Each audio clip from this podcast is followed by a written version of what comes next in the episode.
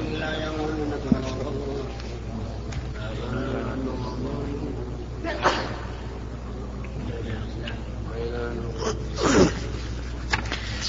الله الرحمن الرحيم.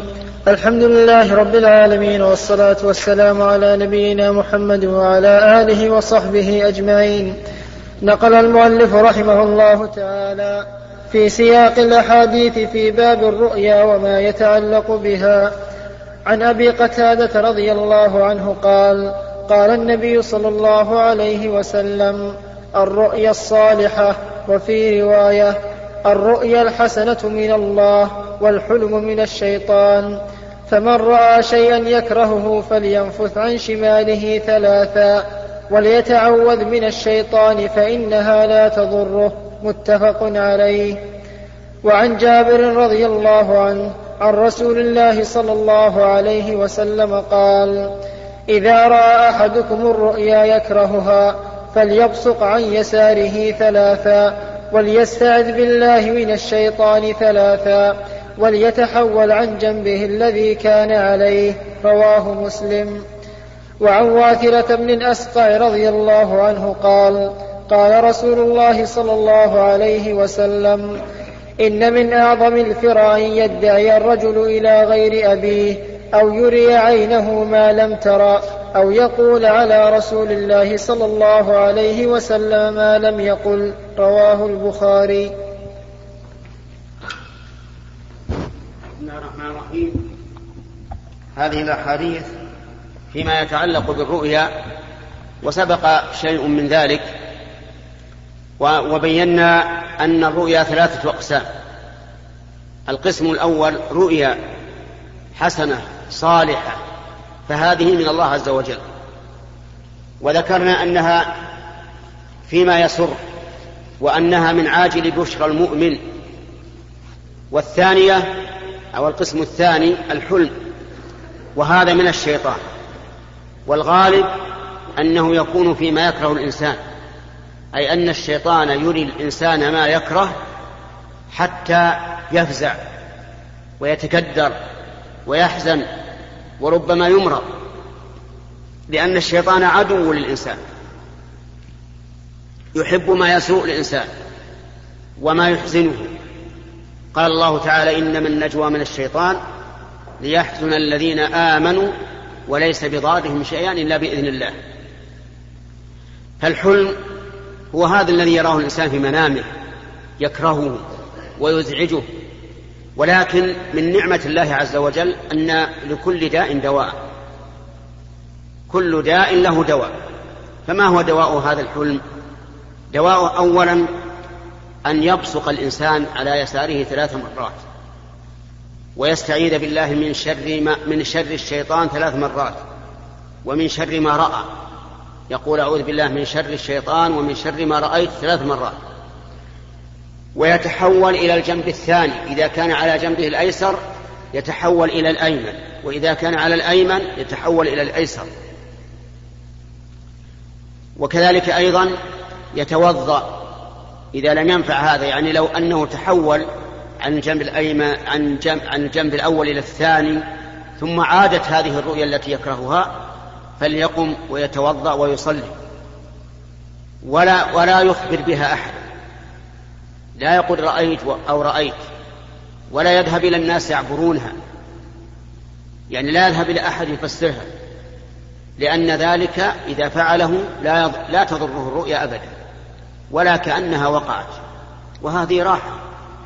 بعض الناس إذا رأى شيئا يكرهه قال من يفسر لها الرؤيا؟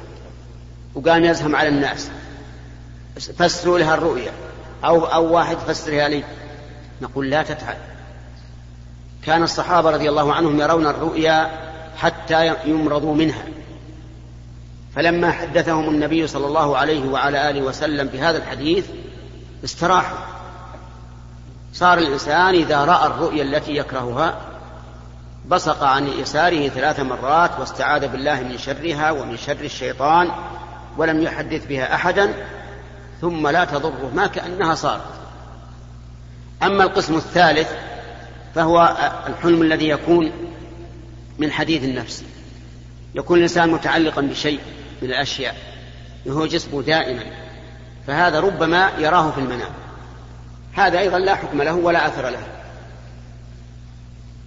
وينبغي للإنسان إذا رأى رؤيا تسره وهي الرؤيا الصالحة أن يؤولها على على خير ما ما يقع في نفسه. لأن لأن الرؤيا إذا عبرت بإذن الله فإنها تقع. ثم إن من المهم أن لا نعتمد على ما يوجد في بعض الكتب كتفسير الأحلام لابن سيرين وما أشبهه فإن ذلك خطأ. وذلك أن الرؤيا تختلف بحسب الرائي وبحسب الزمان وبحسب المكان. وبحسب الأحوال. يعني ربما يرى شخص رؤيا نفسرها له بتفسير ويرى آخر رؤيا نفس الرؤيا ونفسرها له بتفسير آخر غير الأول. لماذا؟ لأن, لأن هذا رأى ما يليق به وهذا رأى ما يليق به أو لأن الحال تقتضي أن نفسر هذه الرؤيا بهذا التفسير وما أشبه ذلك. فالمهم أن لا يرجع الإنسان إلى الكتب المؤلفة في تفسير الأحلام. لأنها الأحلام تختلف. يذكر أن رجلا رأى رؤيا ففسرت له بتفسير. ثم رآها آخر نفس الرؤيا ففسر بتفسير آخر. فسئل الذي فسرهما. ليش؟ قال لأن هذا يليق به ما ما رأى وهذا يليق به ما رأى. كل إنسان يفسر بما يليق به. ولهذا لما رأى النبي صلى الله عليه وسلم في أحد لما رأى قبل الوقعة أو في أثنائها رأى في المنام أن في سيفه ثلمة ورأى بقرا تنحر فسرها بأنه يقتل أحد من أهل بيته وأن وأنه يقتل أحد من أصحابه. الثلمة هي التي يقتل أحد من أهل بيته لأن الإنسان يحتمي بقبيلته ويحتمي بسيفه. فلما صار في السيف ثلمة يعني معناه أنه سيكون ثلمة في أهل بيته ووقع كذلك وهو استشهاد حمزة عم النبي صلى الله عليه وعلى آله وسلم في أحد. أما البقر التي تنحر فالذين قتلوا من الصحابة رضي الله عنهم في أحد. نحو سبعين رجلا. وإنما رآه بقرا لأن البقر فيها منافع كثيرة. هي أنفع ما يكون من بهيمة النعام. للحرث وللسني وللنماء وللبن وفيها مصالح كثيرة. والصحابة رضي الله عنهم كلهم خير. فيهم خير كثير لهذه الأمة. لو لم يكن من خيرهم إلا أن الله سبحانه وتعالى وفقهم لحمل الشريعة إلى الأمة. إذ أنه لا طريق لنا إلى شريعة الله إلا بواسطة الصحابة رضي الله عنهم. فالحاصل أن الإنسان قد يرى رؤيا وآخر يرى مثلها ونفسرها لهذا بتفسير ولهذا بتفسير. لذلك لا لا نعتمد هذه الكتب التي تفسر الأحلام لأنها تفسرها على طريقة واحدة والرؤيا تختلف. والله موفق.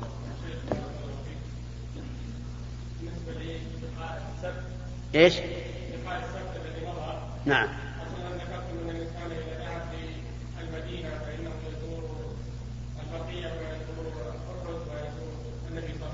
نعم.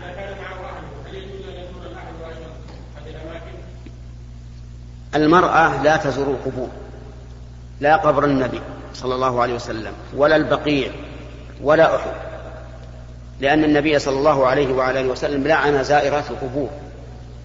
فلا يحل للمرأة أن تزور قبرا من القبور أي قبر كان.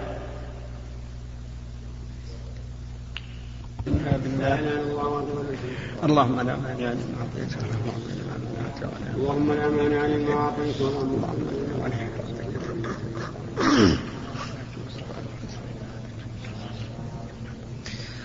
بسم الله الرحمن الرحيم. الحمد لله رب العالمين والصلاة والسلام على نبينا محمد وعلى آله وصحبه أجمعين. قال رحمه الله تعالى كتاب السلام باب فضل السلام والأمر بإفشائه. قال الله تعالى يا أيها الذين آمنوا لا تدخلوا بيوتا غير بيوتكم حتى تستأنسوا وتسلموا على أهلها. وقال تعالى فإذا دخلتم بيوتا فسلموا على أنفسكم تحية من عند الله مباركة طيبة. وقال تعالى وإذا حييتم بتحية فحيوا بأحسن منها أو ردوها. وقال تعالى هل أتاك حديث ضيف إبراهيم المكرمين؟ إذ دخلوا عليه فقالوا سلاما. قال سلام قوم منكرون بسم الله الرحمن الرحيم. قال المؤلف رحمه الله تعالى في كتابه رياض الصالحين كتاب السلام. السلام يريد به التحية التي شرها شرعها النبي صلى الله عليه وعلى آله وسلم لأمته. والسلام بمعنى الدعاء بالسلامة من كل آفة. فإذا قلت لشخص السلام عليك فهذا يعني أنك تدعو له بأن الله يسلمه من كل افه يسلمه من المرض يسلمه من الجنون يسلمه من شر الناس يسلمه من, من, من المعاصي وأمراض القلوب يسلمه من النار. فهو لفظ عام. معناه الدعاء للمسلم عليه بالسلامة من كل آفة وكان الصحابة رضي الله عنهم من محبتهم لله عز وجل كانوا يقولون في صلاتهم السلام على الله من عباده السلام على جبريل السلام على فلان وفلان. فنهاهم النبي صلى الله عليه وعلى آله وسلم أن يقولوا السلام على الله من عباده.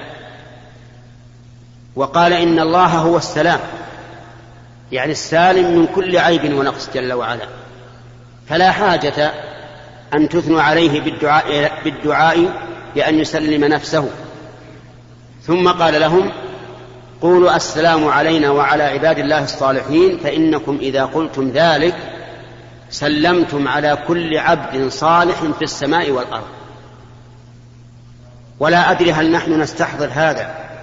إذا قلنا في الصلاة السلام علينا وعلى عباد الله الصالحين لا أدري هل نحن نستحضر أننا نسلم على أنفسنا السلام علينا وعلى كل عبد صالح في السماء والأرض يعني نسلم على على الأنبياء نسلم على الصحابة نسلم على التابعين لهم بإحسان نسلم على أصحاب الأنبياء كالحواريين أصحاب عيسى والذين اختارهم موسى عليه الصلاة والسلام سبعين رجلا وغير ذلك. هل نحن نستحضر اننا نسلم على جبريل وعلى ميكائيل وعلى إسرافيل وعلى مالك خازن النار وعلى خازن الجنة وعلى جميع الملائكة؟ لا أدري هل نحن نستحضر هذا أو لا. إن كنا لا نستحضر فيجب أن نستحضر ذلك.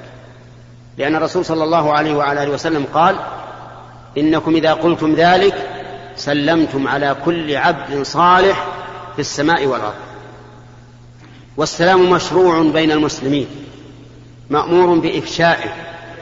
قال النبي عليه الصلاة والسلام والله لا تدخلوا الجنة حتى تؤمنوا ولا تؤمنوا حتى تحابوا. أفلا أخبركم بشيء إذا فعلتموه تحاببتم أفشوا السلام بينكم يعني أظهروه أعلنوه. وصدق رسول الله صلى الله عليه وعلى آله وسلم أن إفشاء السلام بين الناس من أسباب المحبة ولذلك إذا لاقاك رجل ولم يسلم عليك كرهته وإذا سلم عليك أحببته وإن لم يكن بينكم وبين بينك وبينه معرفة. ولهذا كان من حسن الإسلام أن تفشي السلام على من عرفت أو أن تقرأ السلام على من عرفت ومن لم تعرف. ثم ذكر المؤلف رحمه الله آيات من كتاب الله. منها أن السلام من سنن الرسل. من سنن الرسل. والملائكة أيضا. فهؤلاء الملائكة الذين جاءوا لإبراهيم عليه الصلاة والسلام دخلوا عليه فقالوا سلاما. قال سلام قوم منكرون. ذكر علماء النحو. أن إجابة موسى أكمل من تس... أن إجابة إبراهيم أن إجابة إبراهيم أكمل من سلام الملائكة. لأن الملائكة قالوا سلاما بالنصب وسلاما مصدر لفعل محذوف تقدير يسلم سلاما فالجملة فعلية وهي لا تدل على الدوام والثبوت. أما رد إبراهيم فقال سلام أي عليكم سلام. فهي جملة اسمية تدل على الثبوت. فرده أكمل ولهذا يعتبر رد إبراهيم عليه الصلاة والسلام من الرد الأكمل الذي قال الله عز وجل فحيوا بأحسن منها أو ردوها فتبين بهذا أن السلام من سنن الرسل السابقين وأنه أيضا من عمل الملائكة المقربين. ثم ذكر المؤلف أيضا آيات تدل على ذلك. يا أيها الذين آمنوا لا تدخلوا بيوتا غير بيوتكم حتى تستأنسوا وتسلموا على أهلها. إذا أردت تدخل بيتا لا تدخل إذا لم يكن بيتا حتى تستأنس وتسلم. ما معنى الإنس؟ يعني حتى لا حتى لا يكون في قلبك وحشة. لأن الإنسان إذا دخل بيت غيره بدون استئذان استوحش. وإذا كان باستئذان فهو مستأنس. هذا وفيه قراءة حتى تستأذنوا. لكن السبعية حتى تستأنسوا. وهي أعم. لأن قوله حتى تستأنسوا يشمل ما إذا استأنس الإنسان بإذن من صاحب البيت أو استأنس الإنسان بإذن سابق. مثلا قال له ائتني الساعة الرابعة والنصف وتجد الباب مفتوحا. فإذا جئت الساعة الرابعة والنصف ووجدت الباب مفتوحا فلا حاجة أستأذن. لأن الآن مستأنس ولا مستوحش؟ مستأنس. قد أذن لي بإذن مسبق. فآية فقراءة حتى تستأنسوا هي الصحيحة. يعني هي التي أشمل من القراءة حتى تستأذن تستأذنوا وهي أيضا هي السبعية. وقوله وتسلم على أهلها أيضا سلم على أهل البيت. السلام عليكم أأدخل. وإذا دخلت بيتك فلا حاجة للاستئذان لأنه بيت بيتك. لكن سل سلم على أهلك. سلم على أهلك. إذا دخلت سلم على أهلك وابدأ بالسواك قبل السلام على أهلك. إذا دخلت بيتك ابدأ بالسواك فإذا وصلت أهلك قل السلام عليكم. هذا هو السنة التي جاءت عن رسول الله صلى الله عليه وآله وسلم. ويأتي إن شاء الله بقية الكلام على الآيات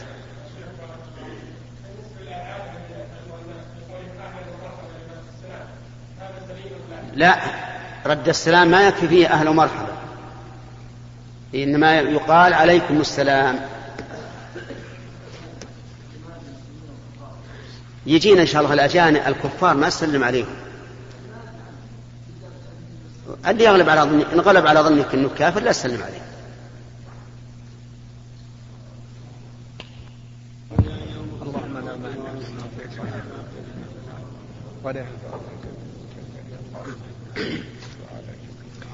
بسم الله الرحمن الرحيم. الحمد لله رب العالمين والصلاة والسلام على نبينا محمد وعلى آله وصحبه أجمعين. قال رحمه الله تعالى كتاب السلام باب فضل السلام والأمر بإفشائه. قال الله تعالى فإذا دخلتم بيوتا فسلموا على أنفسكم تحية من عند الله مباركة طيبة. وقال تعالى وإذا حييتم بتحية فحيوا بأحسن منها أو ردوها. وقال تعالى هل أتاك حديث ضيف إبراهيم المكرمين؟ إذ دخلوا عليه فقالوا سلاما. قال سلام قوم منكرون. بسم الله الرحمن الرحيم. هذا الباب عقده النووي رحمه الله في كتاب رياض الصالحين في كتاب السلام فضله وآدابه وذكر فيه آيات. منها قوله تعالى يا أيها الذين آمنوا لا تدخلوا بيوتا غير بيوتكم حتى تستأنسوا وتسلموا على أهلها. وقد تكلمنا على هذه الآية. ومنها قوله تعالى هل أتاك حديث ضيف إبراهيم المكرمين؟ إذ دخلوا عليه فقالوا سلاما قال سلام قوم منكرون. هل أتاك مثل هذه الصيغة؟ هل أتاك؟ يراد بها التشويق يعني أن الله عز وجل ذكرها بصيغة الاستفهام تشويقا للمخاطب. ومن المعلوم أن الإنسان سيقول لا لم يأتني لكن ما هو. إذ, إذ دخلوا عليه فقالوا سلاما قال سلام قوم منكرون. وسبق الكلام على هذه الآية أيضا. وقول قوم منكرون يعني أنتم قوم منكرون أي لا أعرفكم. وليس المعنى أنه من المنكر الذي هو الحرام لكنه من المنكر الذي هو غير معروف. يعني أنا لا أعرف. ومنها قوله تعالى فإذا دخلتم بيوتا فسلموا على أنفسكم تحية من عند الله مباركة طيبة. سلموا على أنفسكم يعني على من فيها. وجعلهم من أنفسهم لأن المؤمن للمؤمن كالبنيان يشد بعضه بعضا. فهو كقوله تعالى لقد جاءكم رسول من أنفسكم. عزيز عليه ما عنتم. المعنى سلموا على من فيها لأنكم أنتم وإياهم نفس واحدة. و والنفس قد تطلق على الغير كما ذكرنا لقد جاءكم رسول من أنفسكم وكذلك قوله تعالى ولا تلمزوا أنفسكم. يعني لا يلمز بعضكم بعضا. وليس المعنى أن الإنسان يلمز نفسه. المهم إذا دخلت بيتا فسلم على من فيه. قل السلام عليكم. وهم يجب عليهم أن يردوا السلام. وقد سبق أن السنة إذا دخلت بيتا أن أول ما تبدأ به أن تتسوق ثم تسلم على أهل البيت. ومنها قوله تعالى أي من الآيات التي ذكرها قوله تعالى وإذا حييتم بتحية فحيوا بأحسن منها أو ردوها. فأمر الله سبحانه وتعالى إذا حيينا بتحية أن نحيي بأحسن منها أو نردها يعني نرد مثلها. فمثلا إذا قال لك الإنسان السلام عليك قل عليك السلام. ولا ولا تقتصر. وإذا قال السلام عليك ورحمة الله قل عليك السلام ورحمة الله. وإذا قال السلام عليك ورحمة الله وبركاته قل عليك السلام ورحمة الله وبركاته. وجوبا. لأن الله قال أو ردوها. وإذا قال السلام عليك فقلت عليك السلام ورحمة الله فهذا أحسن من الأول. وهذا أفضل لكنه ليس بواجب. الواجب أن ترد عليه مثل ما سلم عليك. وقوله سبحانه بأحسن منها. يشمل الأحسن نوعا والأحسن كما والأحسن كيفية ثلاثة أشياء. الأحسن نوعا وكما وكيفية. فمثلا إذا قال السلام عليك فقلت أهلا ومرحبا بأبي فلان حياك الله وبياك تفضل. فهذا لا يجزي. لا يجزي. لو قلت هذا ألف مرة ما ينفع. لو قلت هذا ألف مرة لم ينفع وكنت آثما لأنك لم ترد بأحسن ولا بالمثل. اللي يقول السلام عليك يدعو لك بالسلام مع التحية. فإذا قلت أهلا ومرحبا هذه تحية بلا بلا دعاء. فلا بد أن أن تكون أحسن منها نوعا. أحسن منها كما أو مثلها. إذا قال السلام عليك ورحمة الله فقلت عليك السلام فقط فهذا لا يجوز. لأنك ما رددت بأحسن ولا بالمثل. لا بد أن تقول كما قال. كذلك أحسن منها كيفية. إذا سلم عليك بصوت واضح مرتفع لا ترد عليه بطرف أنفك. لأن بعض الناس تسلم عليك تقول السلام عليكم ثم يرجع عليك بأنفك يمكن تسمع يمكن ما تسمع. هذا لا يجوز. لأنك لم تحي... لم تحي... تحيه بمثلها بمثل ما حياك به ولا بأحسن.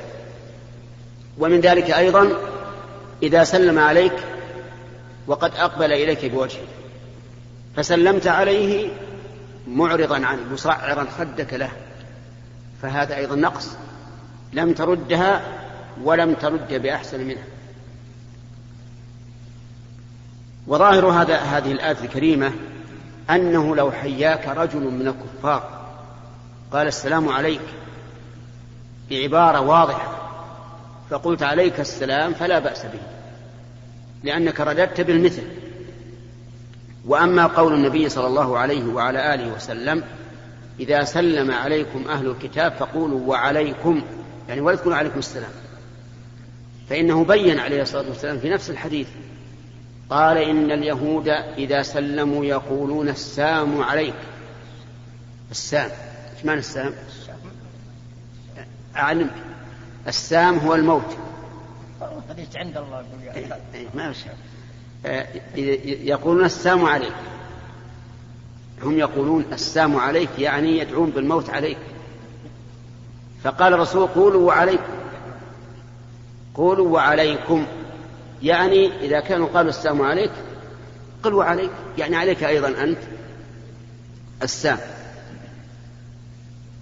فيفهم من هذا الحديث أنهم لو قالوا السلام عليكم فإنك تقول عليكم السلام ولا بأس.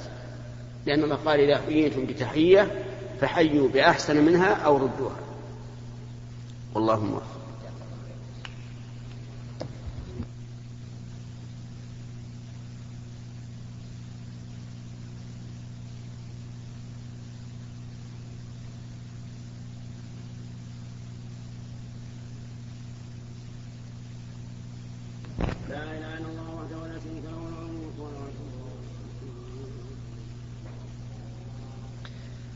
بسم الله الرحمن الرحيم. الحمد لله رب العالمين والصلاة والسلام على نبينا محمد وعلى آله وصحبه أجمعين. نقل المؤلف رحمه الله تعالى في سياق الأحاديث في باب فضل السلام والأمر بإفشائه. عن عبد الله بن عمرو بن العاص رضي الله عنهما أن رجلا سأل رسول الله صلى الله عليه وسلم أي الإسلام خير؟ قال تطعم الطعام وتقرأ السلام على من عرفت ومن لم تعرف متفق عليه.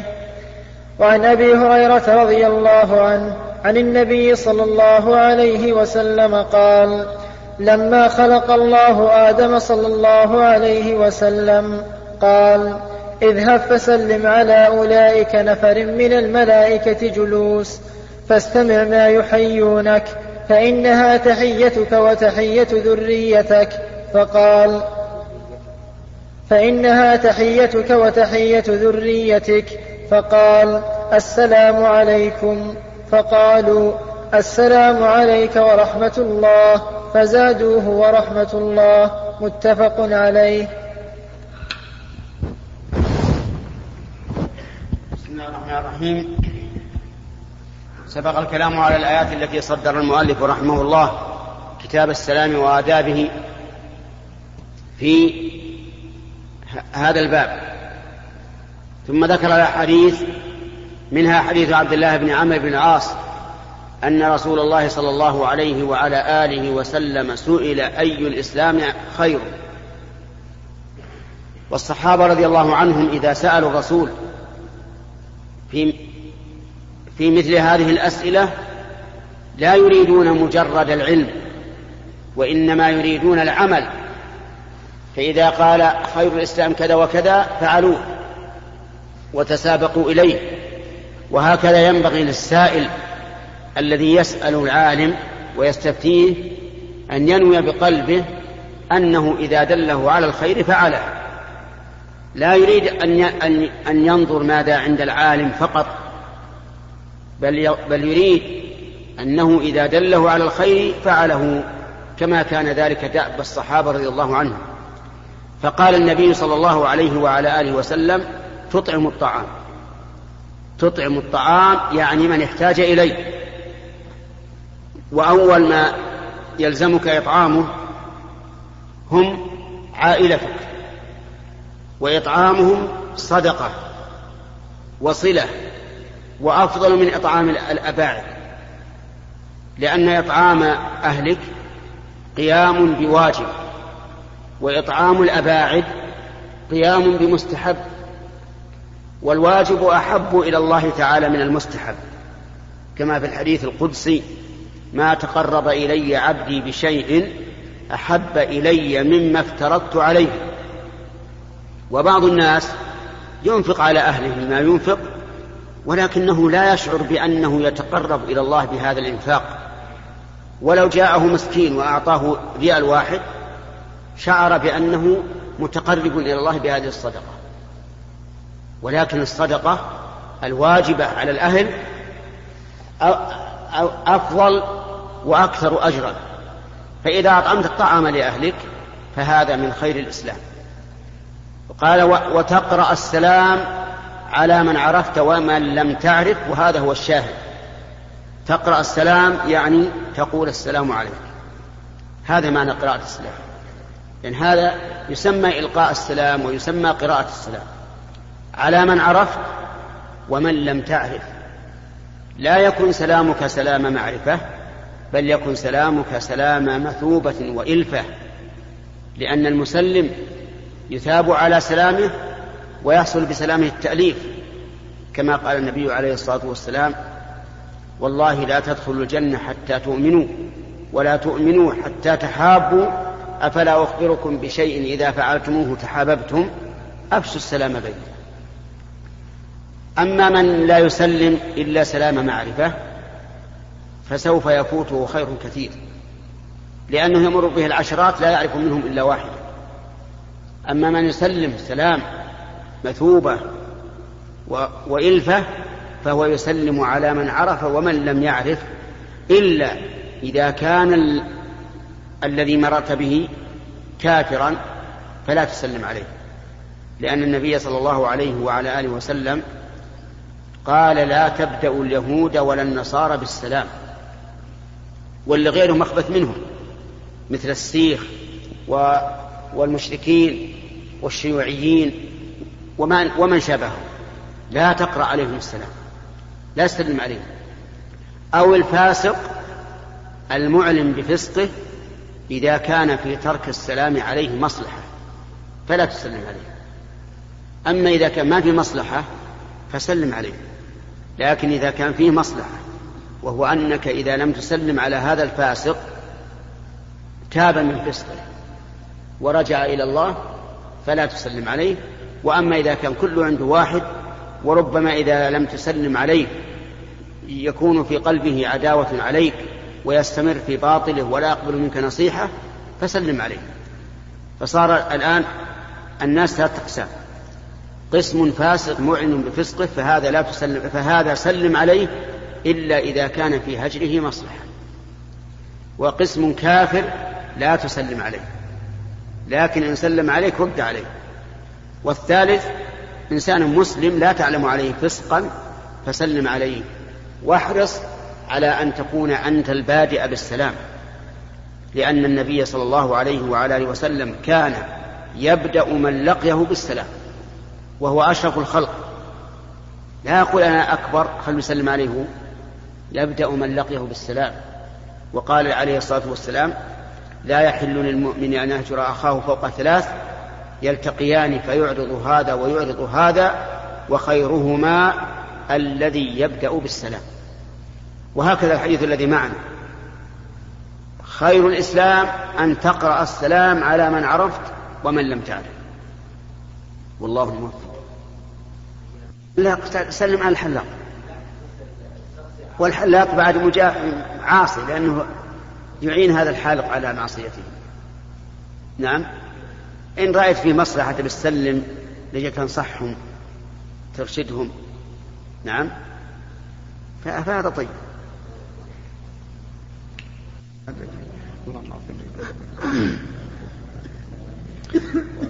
بسم الله الرحمن الرحيم. الحمد لله رب العالمين والصلاة والسلام على نبينا محمد وعلى آله وصحبه أجمعين. نقل المؤلف رحمه الله تعالى في سياق الأحاديث في باب فضل السلام والأمر بإفشائه. عن أبي هريرة رضي الله عنه عن النبي صلى الله عليه وسلم قال لما خلق الله آدم صلى الله عليه وسلم قال اذهب فسلم على أولئك نفر من الملائكة جلوس فاستمع ما يحيونك فإنها تحيتك وتحية ذريتك فقال السلام عليكم. فقالوا السلام عليك ورحمة الله. فزادوه ورحمة الله. متفق عليه. وعن البراء بن عازب رضي الله عنهما قال أمرنا رسول عن البراء بن عازب رضي الله عنهما قال عن البراء بن عازب رضي الله عنه قال أمرنا رسول الله صلى الله عليه وسلم بسبع بعيادة المريض واتباع الجنائز وتشميت العاطس ونصر الضعيف وعون المظلوم وإفشاء السلام وإبرار المقسم متفق عليه. هذا لفظ إحدى روايات البخاري.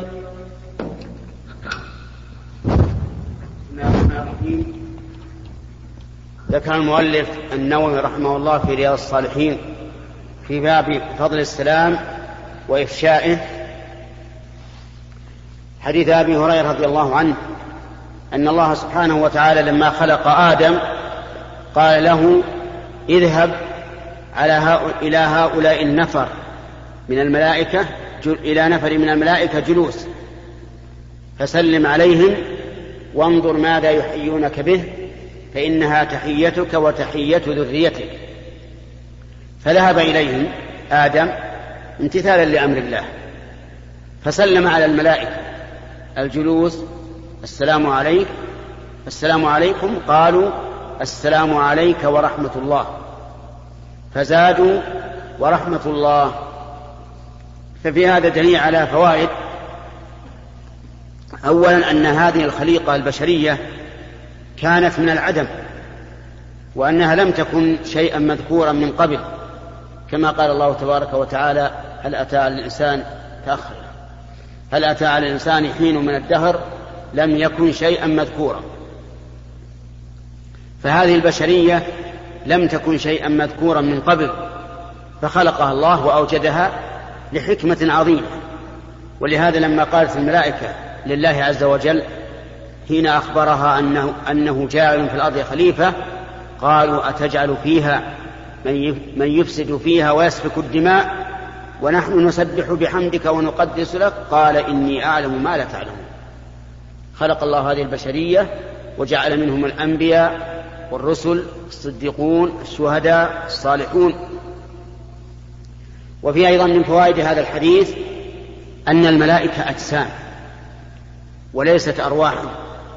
بلا أجسام لأنهم جلوس والجالس يعني أنه جسم وهو كذلك. الملائكة عليهم الصلاة والسلام أجسام.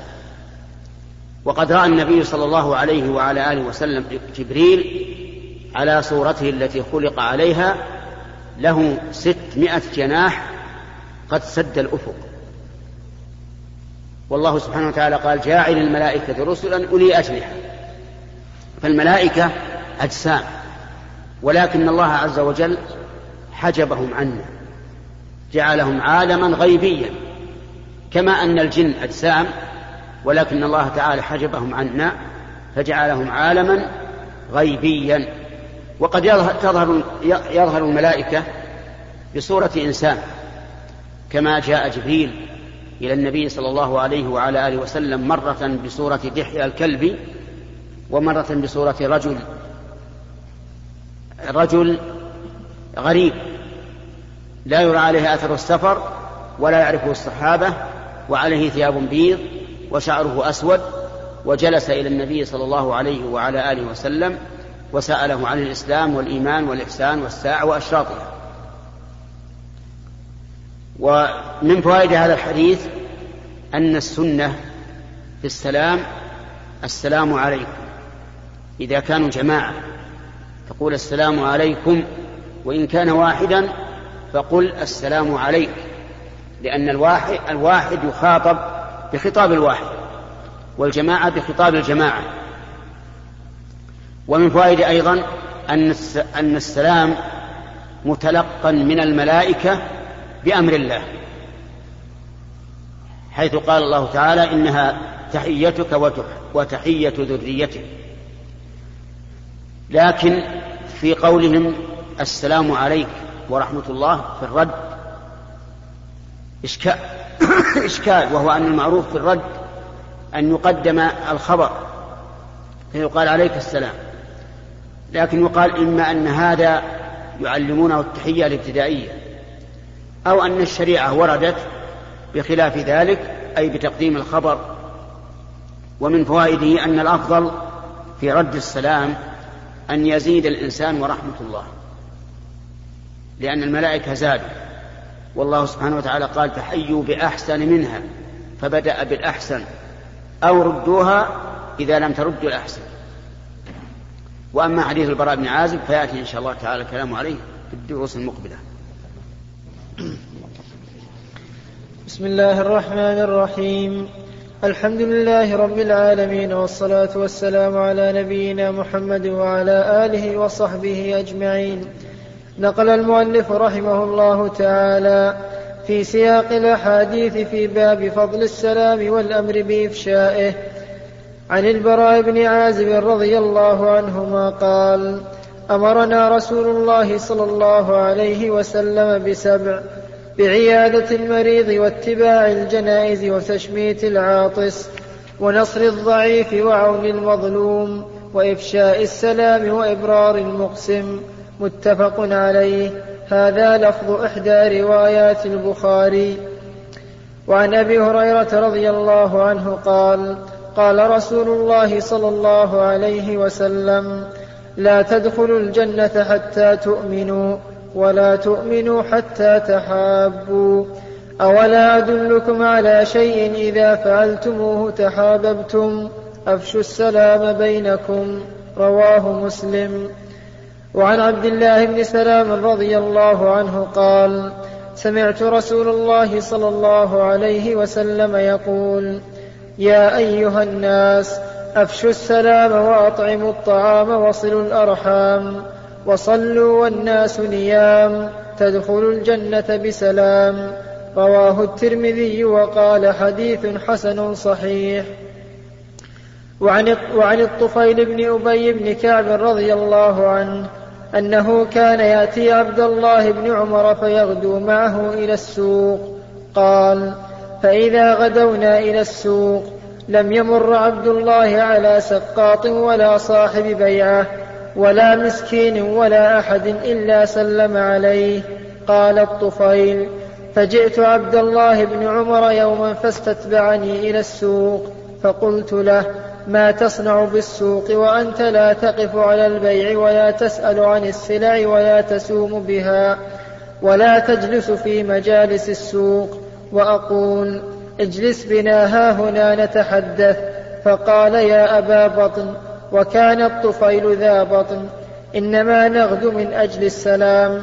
نسلم على من لقيناه. رواه مالك في الموطأ بإسناد صحيح. بسم الله الرحمن الرحيم. هذه الأحاديث في في باب فضل السلام وإفشائه. سبق الكلام عليها. حديث البراء وحديث أبي هريرة حديث عبد الله بن سلام كلها سبق الكلام عليها فلا حاجة إلى إعادة الكلام. أما حديث الطفيل بن أبي بن كعب فإنه ذكر له قصة مع عبد الله بن عمر رضي الله عنه أنه استتبعه يعني عبد الله بن عمر يوما إلى السوق فجعل عبد الله يسلم على كل أحد على صاحب الدكان وعلى كل من مر به من ممن عرف وممن لا ممن لا يعرف. فجاءه ذات يوم فقال له اذهب بنا إلى السوق. فقال ما تصنع في السوق؟ لست تقف على يعني تشتري شيئا ولا تصوم شيئا. اجلس بنا هنا نتحدث. فقال إنما أذهب إلى السوق من أجل السلام. السلام على الناس. لأن الإنسان إذا سلم وأفشى السلام وأظهره كان هذا سببا لدخول الجنة. كما في حديث أبي هريرة لا تدخلوا الجنة حتى تؤمنوا ولا تؤمنوا حتى تحابوا. أفلا أخبركم بشيء إذا فعلتموه تحاببتم؟ أفشوا السلام بينكم. ولأن الإنسان إذا سلم على أخيه فقال السلام عليكم أو السلام عليك إذا كان واحدا فإنه يكتب له بذلك عشر حسنات. فإذا سلم على عشرة أنفار كتب له مئة حسنة. وهذا خير من البيع والشراء. فكان ابن عمر رضي الله عنه من فضلك أقلب الشريط. من أجل كثرة المسل المسلم عليه. لأنه في بيته لا يأتي أحد وإذا أتى أحد فهو أقل, أقل بكثير ممن في السوق. لكن من في السوق يمر عليهم ويسلم عليهم.